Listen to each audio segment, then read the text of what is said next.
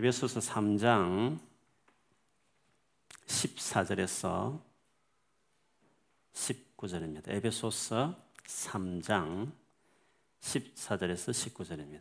제가 한번 끝까지 읽어 드릴게요. 개혁 개정판으로 읽겠습니다. 이름으로 내가 하늘과 땅에 있는 각 족속에게 이름을 주신 아버지 앞에 무릎을 꿇고 비노니 그의 영광의 풍성함을 따라 그의 성령으로 말미암아 너희 속 사람을 능력으로 강건하게 하시오며 믿음으로 말미암아 그리스도께서 너희 마음에 계시게 하시었고 너희가 사랑 가운데서 뿌리가 박히고 터가 굳어져서 능히 모든 성도와 함께 지식에 넘치는 그리스도의 사랑을 알고 그 너비와 길이와 높이와 깊이가 어떠함을 깨달아 하나님의 모든 충만하신 것으로 너희에게 충만하게 하시기를 구하노라. 아멘.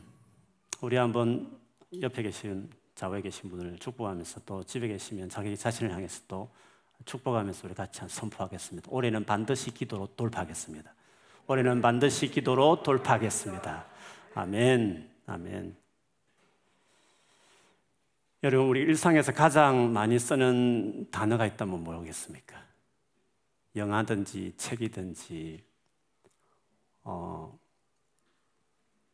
노래든지 가장 많이 쓰는 단어와 주제가 있다면 뭘까 하는 겁니다. 아마 사랑이라는 단어가 아마 제일 많을 거라 생각이 듭니다. 그런데 여러분, 의외로 가장 사람이 하기 힘든 일이 사랑입니다. 아이러니하게도 가장 많이 쓰지만, 노래하지만, 접하는 단어지만 가장 하기 힘든 것이 사랑입니다. 토요일 날 이렇게 어, 길에서 전도를 하다 보면 믿지 않은 분들 중에 종교에 관심이 없다 하면서 그분들이 가장 많이 하는 말이 있습니다. 이웃을 사랑하면서 지내면 충분하지. 뭘 그래 종교를 그렇게 필요하냐. 뭐 이런 이야기가 제일 많습니다. 이웃을 서로 사랑하며 지내면 되지 않나. 그것이면 우리 인간으로서 정말 훌륭하게 사는 거 아닌가. 그런 말이죠. 그런데 여러분, 그분들이 사랑한다는, 서로 사랑한다는, 이웃을 사랑한다는 그 사랑이라는 게 뭔지를 생각할 이유가 있습니다. 그분들 생각한 사랑은 이런 겁니다. 친절하고, 또 대접 잘하고, 또 이렇게 홈리스 같은 분 계시면 음식이든지 필요한 걸 도와주고, 아, 그런 것들을 사랑이라고 이야기하죠. 물론 그것도 우리에게 중요한 사랑의 표현이기도 합니다. 그런데 성경에서 말하는 사랑이라는 것은 좀 다릅니다. 요한일서 3장 16절에 보면 그리스도께서 우리를 위하여 자기 목숨을 버리셨습니다. 이것으로 우리가 사랑을 알게 되었습니다. 그러므로 우리도 형제 자매를 위하여 목숨을 버리는 것이 마땅합니다.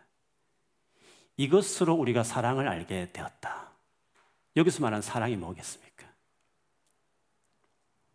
하나님 앞에 죄인처럼 살고 하나님 마음에 몫을 박을 정도로 원수처럼 말할 수 없는 상처를 주는 우리인데 불구하고 봐줄게, 오케이, 내가 넘어간다 정도가 아니라 자기의 가장 귀한 독생자, 하나밖에 없는 아들을 끔찍하게 십자가에 죽게 하기까지 하신 사랑이었습니다. 하나님이 생각하는 아니 원래 우리가 우리 인간에게 말하는 사랑이라고 하는 것은 이 정도를 말할 수 있습니다. 사랑은 나를 진짜 힘들게 하고 가슴 아프게 하는 사람을 용서하고 그를 축복하는 정도를 말하는 것입니다. 과연 이런 사랑을 우리가 할 수 있을까? 그래서 사랑한다는 것은 미워하는 사람이 전혀 없다는 것을 말합니다.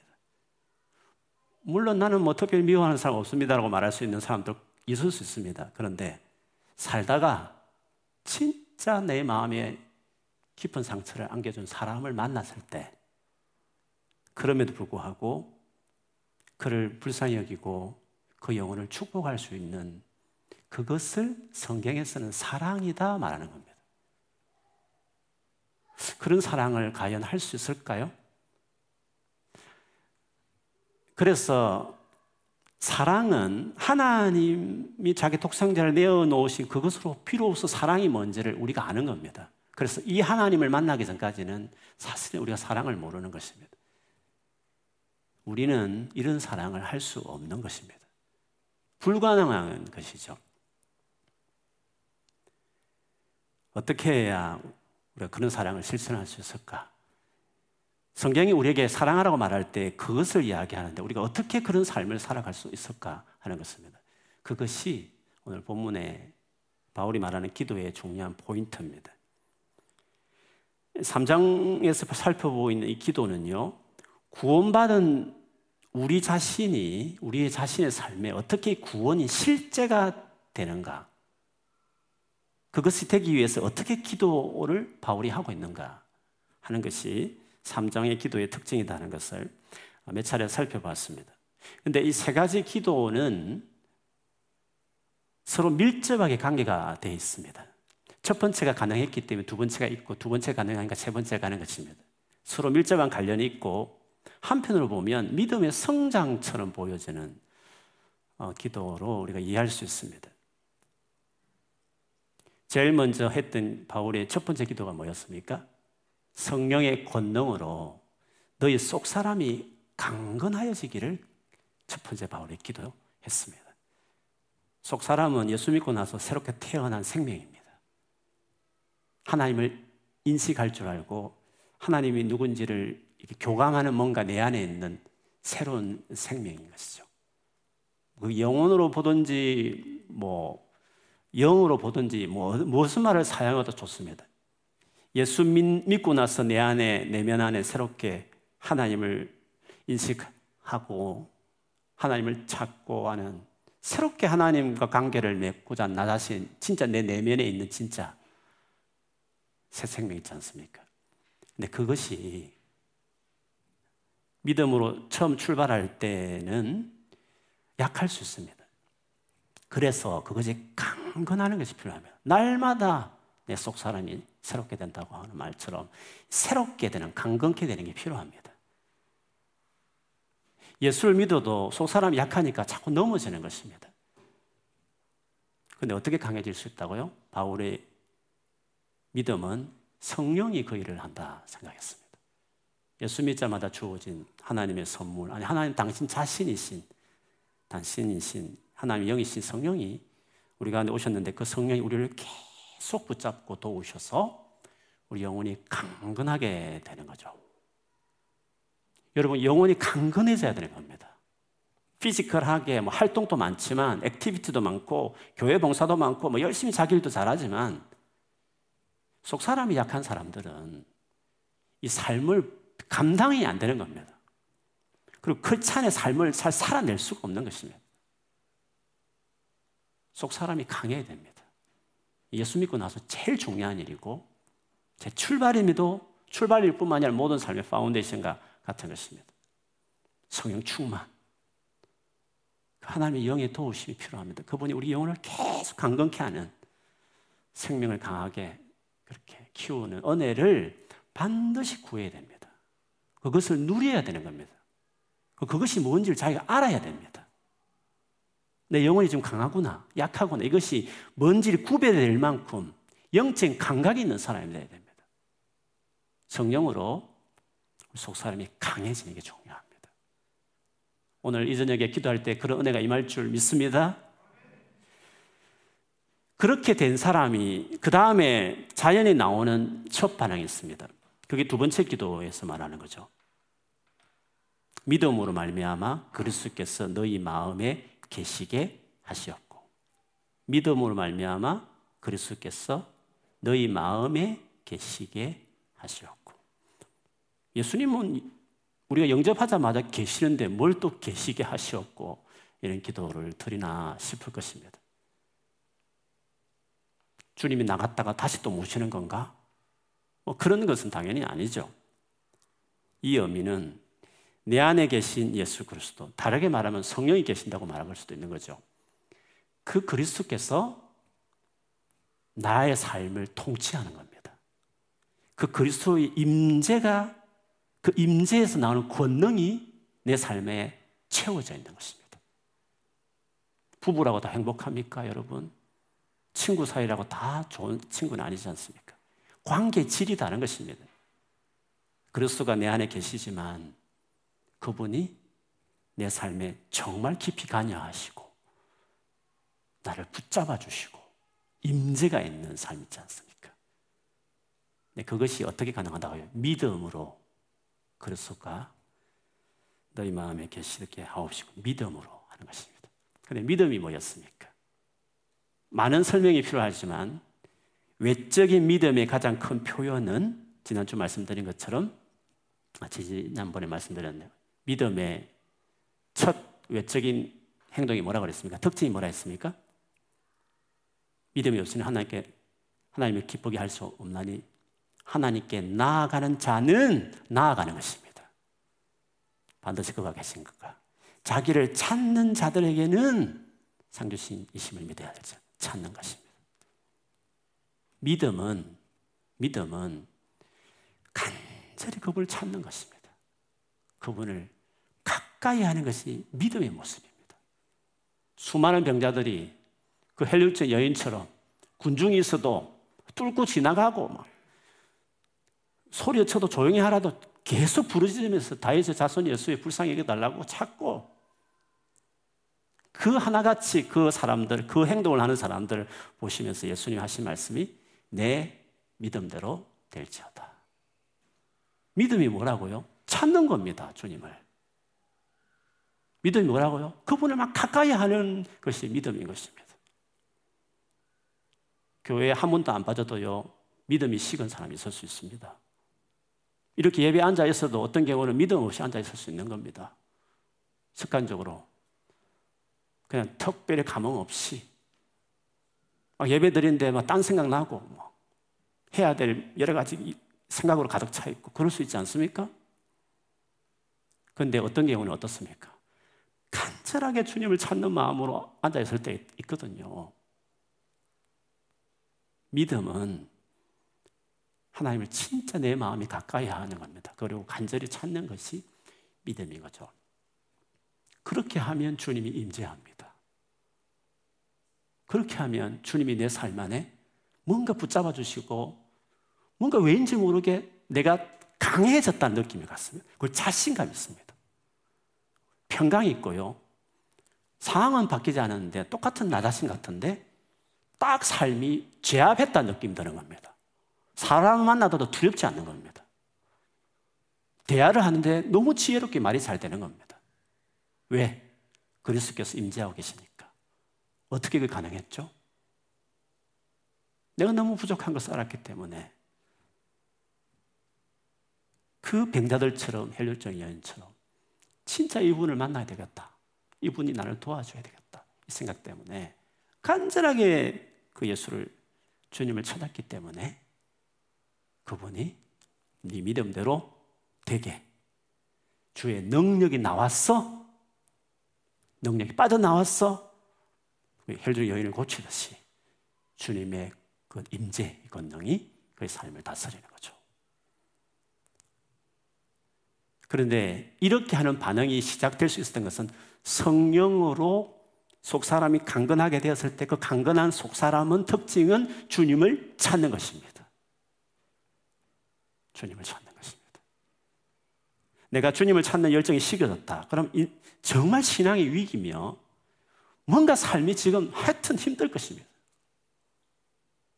힘들 것입니다. 이 기도는 구원받은 영원히 해야 될 기도의 출발이고 가정이거든요. 이 기도가 우리가 정말 해야 되는 것입니다. 성령님 정말 도와주십시오. 기도할 열정도 잊어버렸고 찾고자 하는 마음도 식어졌고 하, 성령님 도와달라고 성이 도와주실 것입니다. 그러면 갈망이 살아나고 열정을 가지고 주님을 찾고 가까이 하는 일들이 가능해지게 될 것이에요. 그리고 주님의 그 모든 자원이 능력이 지혜가 내 삶을 탁 붙잡고 이끌어가는 것을 이제 경험하게 되는 거죠. 그러면 어떻게 될까요? 크리스찬의 삶을 살아내는 겁니다. 마땅히 주님이 원하는 주의 뜻대로 살아가게 되죠. 그걸 한마디로 말한다면 오늘 세 번째 보고 싶은 기도입니다. 너희가 사랑 가운데서 뿌리가 박히고 터가 굳어졌어. 너희가 사랑 가운데서 뿌리가 박히고 터가 굳어졌어. 여기서 말한 사랑은 형제 사랑입니다. 이웃 사랑입니다. 서도에 말했던 그 정도의 사랑을 이야기하는 것입니다. 그 사랑 가운데에 뿌리를 받고 터가 굳어지는 어, 그, 그런 인격과 삶이 이제 이루어지게 되는 거죠. 여기서 뿌리라는 것은 식물의 예를 들었습니다. 터는요, 건물의 예를 든 겁니다. 식물에게서 제일 중요한 건 뿌리입니다. 그렇지 않습니까? 돌밭에 뿌려진 그 씨가 올라가다가 말라버린 이유가 뭡니까? 뿌리가 없어서 그런 거 아닙니까? 식물에게 중요한 건 뿌리입니다. 보이지 않지만 뿌리는 그러나 그 식물의 운명을 결정하는 게 뿌리입니다. 뿌리가 얼마나 중요한데요. 건물은 어떻습니까? 아무리 외형이 하려 해도 잘 지어도 기초가 만일에 허술하면 이내 무너지고 건물이 뭐 그렇게 사고 나고 그렇게 될 수 있는 것입니다. 보이지 않는 뿌리고 기초지만 사실은 제일 중요한 식물에 있어서 건물에 중요한 것이 뿌리와 터입니다. 그것이 뭐냐고요? 사랑입니다. 사랑. 우리 크리스찬의 삶에 우리 크리스찬답게 살아가게 하는 모든 기초 같고 뿌리 같고 터와 같은 것은 사랑입니다. 사랑이 내 인격과 삶의 딱 기초에 foundation이 돼야 모든 삶이 가능한 것입니다. 그래서 여러분 성경에 수많은 계명이 많이 있지 않습니까? 그 계명을 다 모으면 뭐라고 말했습니까? 그 모든 계명이 다 무엇에 연결되어 있다고 말했습니까? 내 이웃을 내 몸처럼 사랑하라. 무슨 말이죠? 내 이웃을 내 몸처럼 사랑하는 마음만 있으면 모든 계명은 자동적으로 다 지키게 돼 있다 이 말입니다. 결국 Christian life라는 게 그리스도인답게 살아간다는 게 또 하나님 계명대로 살아가는 삶인데 그러려면 어떻게 된다고요? 사랑하는 능력이 있어야 되는 것입니다. 하나님 말씀하신 이 사랑을 행할 수 있는 인격과 자기 안에 자원이 있어야 되는 것입니다. 그런데 그럴 수 있다는 거죠. 어떻게? 성령으로 속 사람이 강건해지고 그래서 주님을 간절히 찾으면 그리스도 임재가 있으면 나의 성과 인격이 사랑에 뿌리 내는 사랑의 내 인생을 틀을 잡은 인생으로 내가 바뀌어진다는 거죠. 진짜 이 신앙의 여정과 순서를 지금 바울이 밟아서 지금 기도를 그대로 지금 하고 있는 것입니다. 사랑하는 사람이 되면 하나님 말씀도 다 순종하며 사는 거죠. 뭐그 외식이라는 것도 없고 뭐 행식만 있는 것도 없고 마음에서 중심에서 내면에서 우러나는 모든 삶의 모습이니까 크리스찬 삶 하나님 말씀대로 그대로 순종하는 삶으로 가능하게 되는 것입니다. 그래서 여러분 사랑한다는 게 정말 어렵습니다. 여러분 많이 경험할 겁니다. 믿음이 깊어 갈수록 사랑이 없다는 걸 느낍니다. 자기가 얼마나 사랑이 없는 사람 아는 사람이 진짜 생명이 있는 사람입니다. 그래서 우리는 늘 사랑하는 사람이 되기를 사랑이 부족해서 늘 고민하고 하나님 앞에 그 사랑 달라고 기도하죠. 근데 그게 하루아침에 되는 게 아닙니다. 어떻게 된다고요? 성령으로 강건해지고 주님을 찾고 포도나무 비유처럼 주님 안에 거할 때 거할 때 오랫도록 지속적으로 머무는 관계 주님이 오랫도록 임재해 있는 삶을 신앙생활을 할 정도까지 관계가 깊어졌을 때 열매, 성령의 열매든지 무슨 열매든지 간에 거기서 나오는 그 예수의 관계 속에 포도나무이신 그분이 붙어 있는 가지가 되었을 때 거기 나올 포도나무이신 그분의 임재가 가지를 덮을 때 열매가 나오는 것이죠. 그게 사랑이지 않습니까? 그래서 포도나무 가지 비유의 뒤에 후반전에 가보면 내가 이 비유를 든 것은 내가 너를 사랑하처럼 서로 사랑하게 하려 합니다. 포도나무 비유의 결론은 결국 서로 사랑하라는 결론으로 나간단 말씀이죠.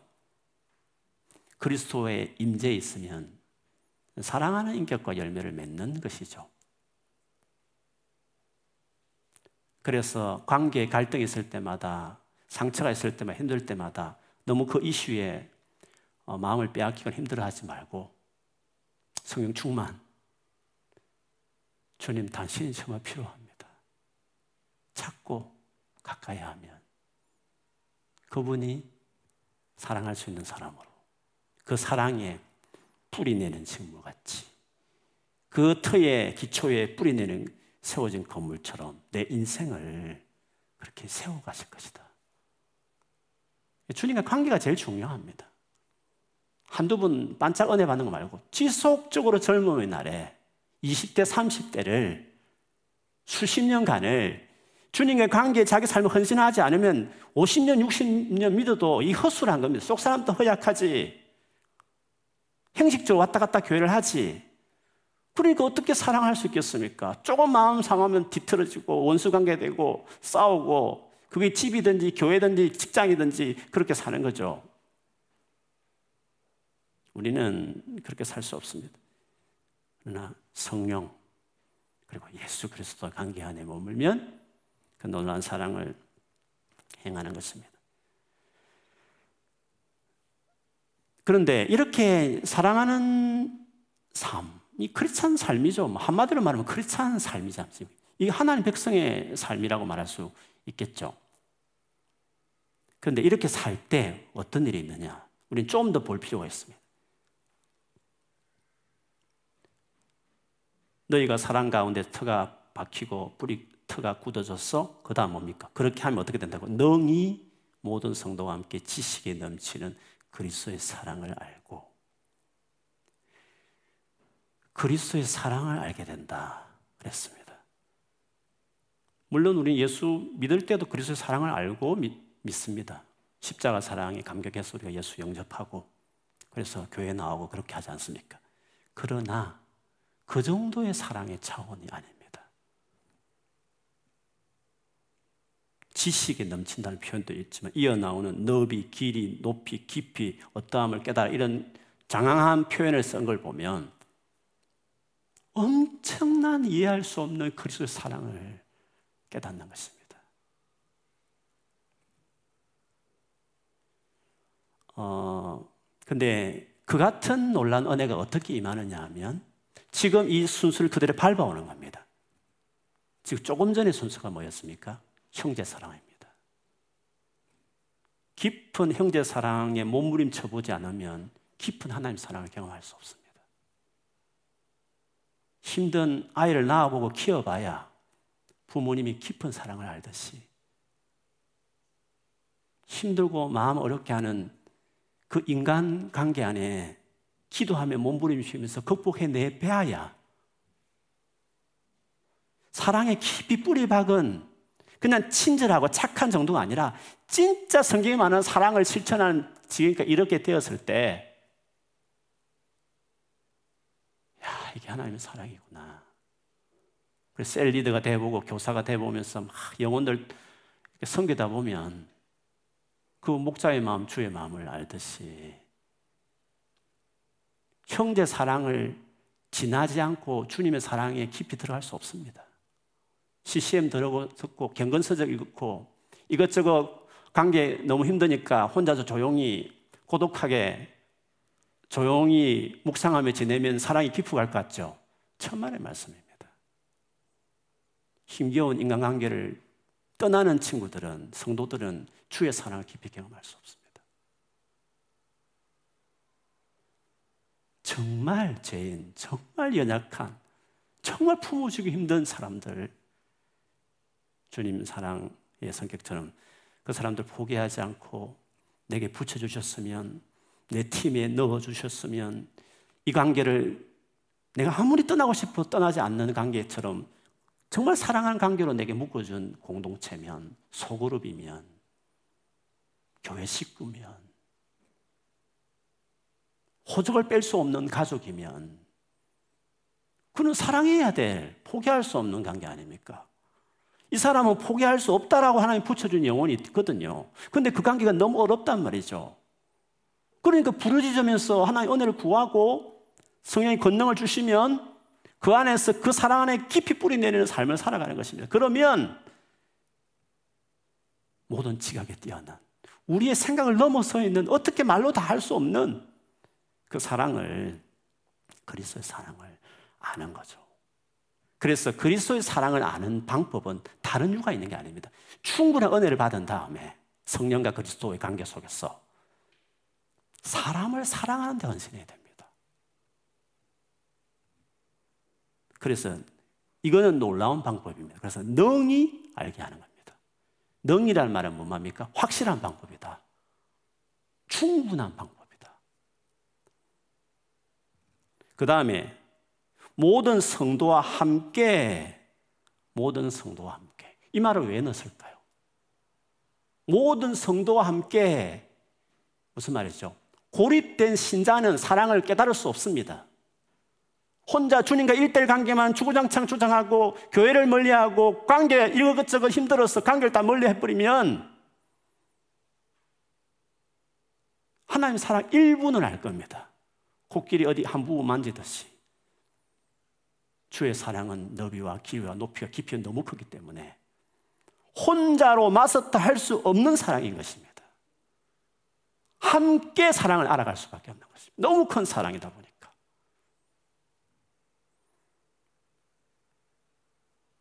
모든 성도와 함께 깨달아가는 것입니다. 교회를 떠나서는 믿는 성도들 관계를 떠나서는 그리스도 사랑, 물론 알고 있는 있죠. 그러나 바울이 지금 말하고 있는 지식에 넘치는 도무지 이해할 수 없는 이 놀라운 사랑은 바로 형제 사랑의 터가 굳어졌을 때 능히 그리고 모든 성도가 함께 더불어 다 같이 그래서 사랑을 알게 된다는 거죠. 교회가 얼마나 중요하고 이거는 아무리 강조해도 다음이 없을 정도로 중요합니다. 교회의 중요성을 모르는 사람들은 신앙의 기본을 모르는 사람입니다. 혼자 열심히 주님만 큐티하면 된다. 이런 생각, 그냥 인터넷 보면서 열심히 주님을 찾으면 된다. 이런 생각을 하는 성도가 있다면 아마 그런 추세가 팬데믹 기간에 많이 생길 수 있는데 그게 얼마나 어리석고 그게 얼마나 자기 자신의 삶의 신앙에 데미지 되는지를 모르는 분들이 너무 많습니다.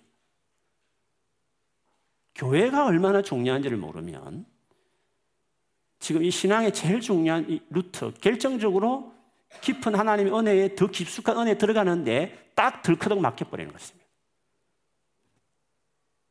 능히 모든 성도와 함께 확실한 방법 모든 성도와 함께 그리스도 사랑을 아는 것입니다. 이 같은 유의 말씀을 여기까지 예를 든다면 에베소서 4장 13절입니다. 그리하여 우리 모두가 하나님 아들을 믿는 일과 아는 일에 하나가 되어 우리 모두가 하나가 되어야 되는 것입니다. 무엇에 하나님 아들을 믿는 것과 아는 일에 하나님 아들 예수를 믿는 것도 아는 일에 우리 모두가 같이 하나가 되어야 될 일이 있는 것입니다. 그렇게 되면 그리스도의 그렇게 되면 온전한 사람이 되고 그리스도의 충만하심의 경지에까지 다다르게 됩니다. 교회를 거치지 않고는 온전한 사람이 될 수 없습니다. 모두 함께하는 이 교회 생활을 하지 않고서는 그리스도의 충만한 경지에 이룰 수 없는 것입니다. 골로새서 2장 2절에도 이런 비슷한 의미를 담고 있습니다.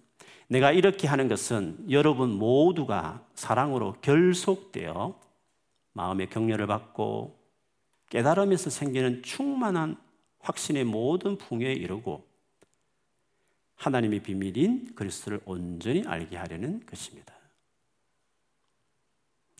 여러분 모두가 사랑으로 결속되어 마음의 격려를 받고 깨달음에서 생기는 확신.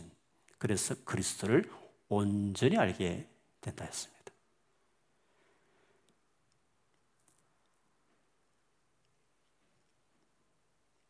그 사랑이 얼마나 놀라운가 그것을 여기 보면 넓이, 길이, 높이, 깊이가 어떤 깨달아 라고 말했습니다.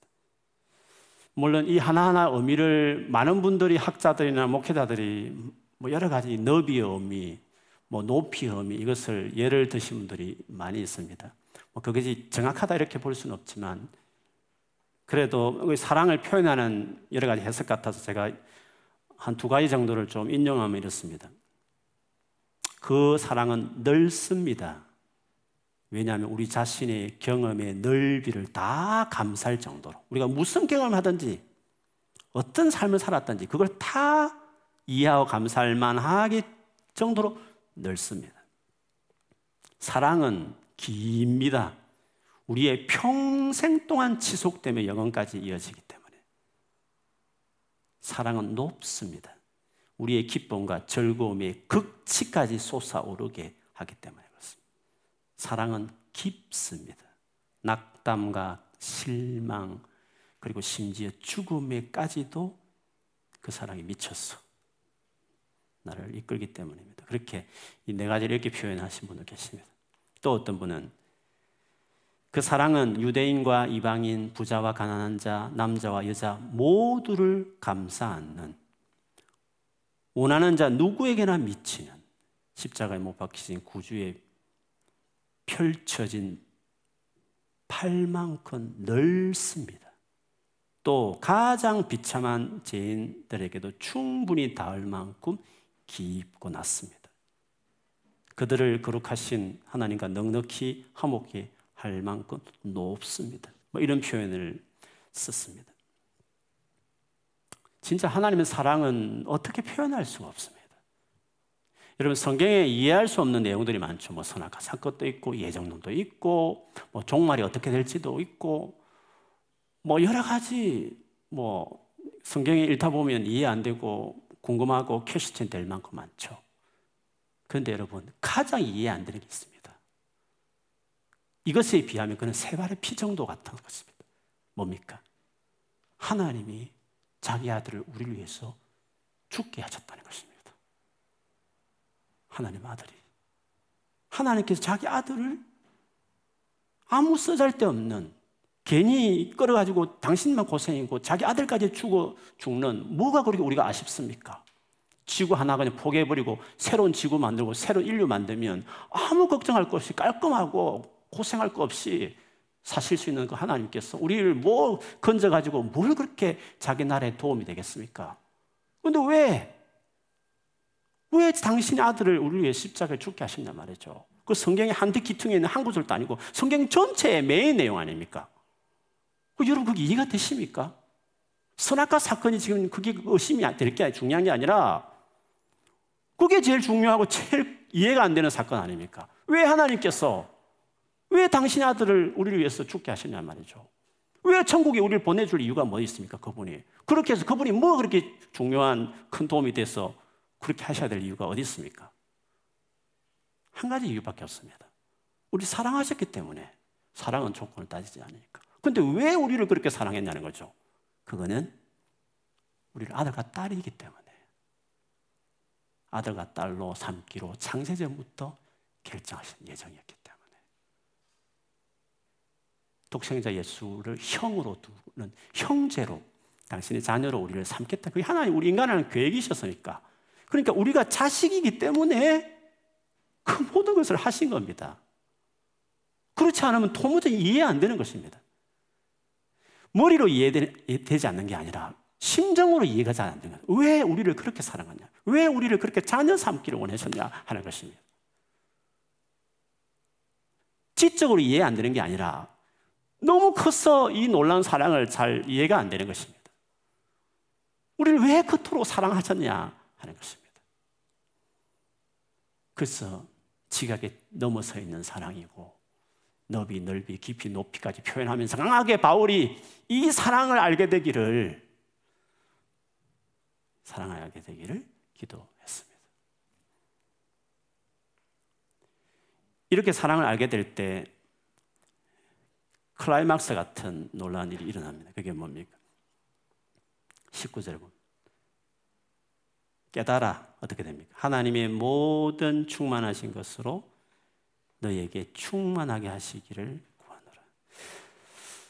하나님의 모든 충만하심이 뭡니까? 하나님의 모든 충만이 뭡니까? 그건 하나님 전부입니다. 그렇잖아요. 하나님의 전부를 말하는 것입니다. 하나님의 모든 충만하신 것이라는 것은 하나님의 모든 충만함이라는 건 하나님 당신 자신입니다.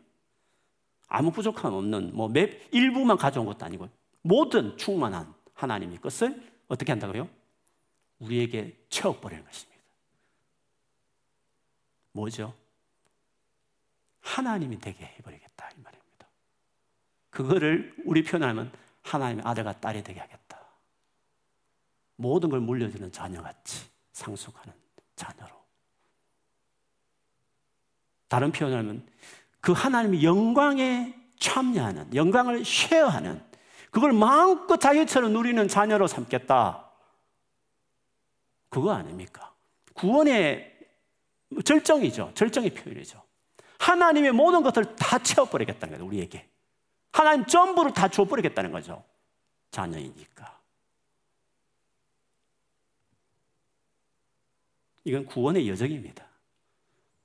바울은 예수 믿은 에베소 성도들을 향해서 믿음을 출발한 이들에게 믿음의 마지막 종착지까지 바라보면서 이 기도를 지금 드리고 있는 것입니다.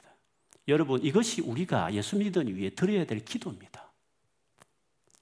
도대체 우리는 어떤 기도를 매일 드리고 있습니까? 정말 창피스러울 정도입니다. 도대체 우리가 뭘 기도하고 있느냐는 것입니다. 도대체 우리가 뭘 매일 기도하고 있느냐 하는 것입니다. 물론 우리의 필요를 뭐 구하는 것이 가볍다, 너무 하찮다고 말하는 거 아닙니다. 일용할 양식을 구하라 했었기 때문에 당연히 구하고 또 그게 출발이 될 수도 있습니다. 그러나 진짜 기도는 이런 기도여야 되는 것입니다. 정말 우리에게 필요한 게 그거 아닙니까? 내가 영적으로 강해지고 싶은 거 아니겠습니까? 내가 하나님 임재로 가득 찬 인생이 되고 싶은 거 아닙니까? 그리고 모든 모든 삶의 그 우리의 행동 안에 사랑이 제일 중요한데 그 사랑을 할 수 있는 사람이 왜 우리의 모든 인생의 행불액은 다 인간관계 안에 얽혀 있으니까 그게 학 교 선생님이든지 친구 관계든지 부모 자식 관계든지 일가 친척이든지 회사 동료 관계든지 어디 관계든지 다 사랑과 관계된 건데 그거 잘하게 된다면 얼마나 우리 인생이 놀라운 삶이 되겠습니까? 그게 사실 우리에게 제일 중요한 거 아니겠습니까? 더구나 하나님이 깊은 사랑을 그런 삶을 살아갈 때 경험한다. 그리고 하나님으로 다 채워진 인생이 된다. 도대체 이것보다 놀라운 사건이 어디 있으면 이보다 놀라운 기도가 어디 있겠습니까? 그래서 우리는 이 기도를 어, 그 어떤 기도보다도 매일 주님 앞에 기도드려야 되는 줄 믿습니다. 내가 너무 심적으로 약하다. 내 영혼이 너무 허약해 있는 것 같다. 그러면 첫 번째 기도부터 계속 하다 보면 주님을 찾게 되는 갈망이 생길 것입니다.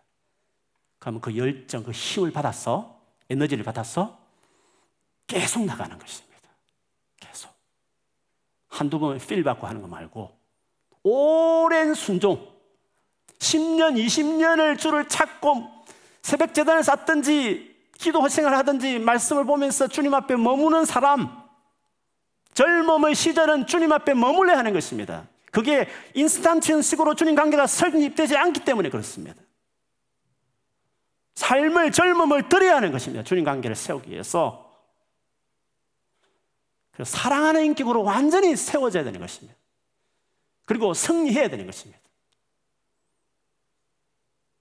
하나님의 깊은 사랑에 사로잡히고 내 인생이 하나님으로 충만하다고 말하는 물론 종말에 이루어질 일이지만 그 맛을 보는 인생처럼 살아가야 되는 것입니다. 내 믿음이 너무 허약하다 싶으면 성령님 도와달라는 기도부터 시작하는 것입니다. 그것이 되면 주님 나에게 정말 임재해 주십시오. 내가 주님을 간절히 찾습니다라고 부르짖으면서 새벽을 밤을 수시로 그게 너무 안 되면 금식하면서까지 그렇게 기도하면서 주의 관계에 헌신하면 됩니다. 우리 인생 아주 심플하며 살만하며 이 정도 어려움 극복해낼 수 있습니다. 이런 기도가 여러분 기도가 되기를 축복합니다. 그런 기도가 그런 열매가 맺혀지기를 주 이름으로 축원합니다. 아멘.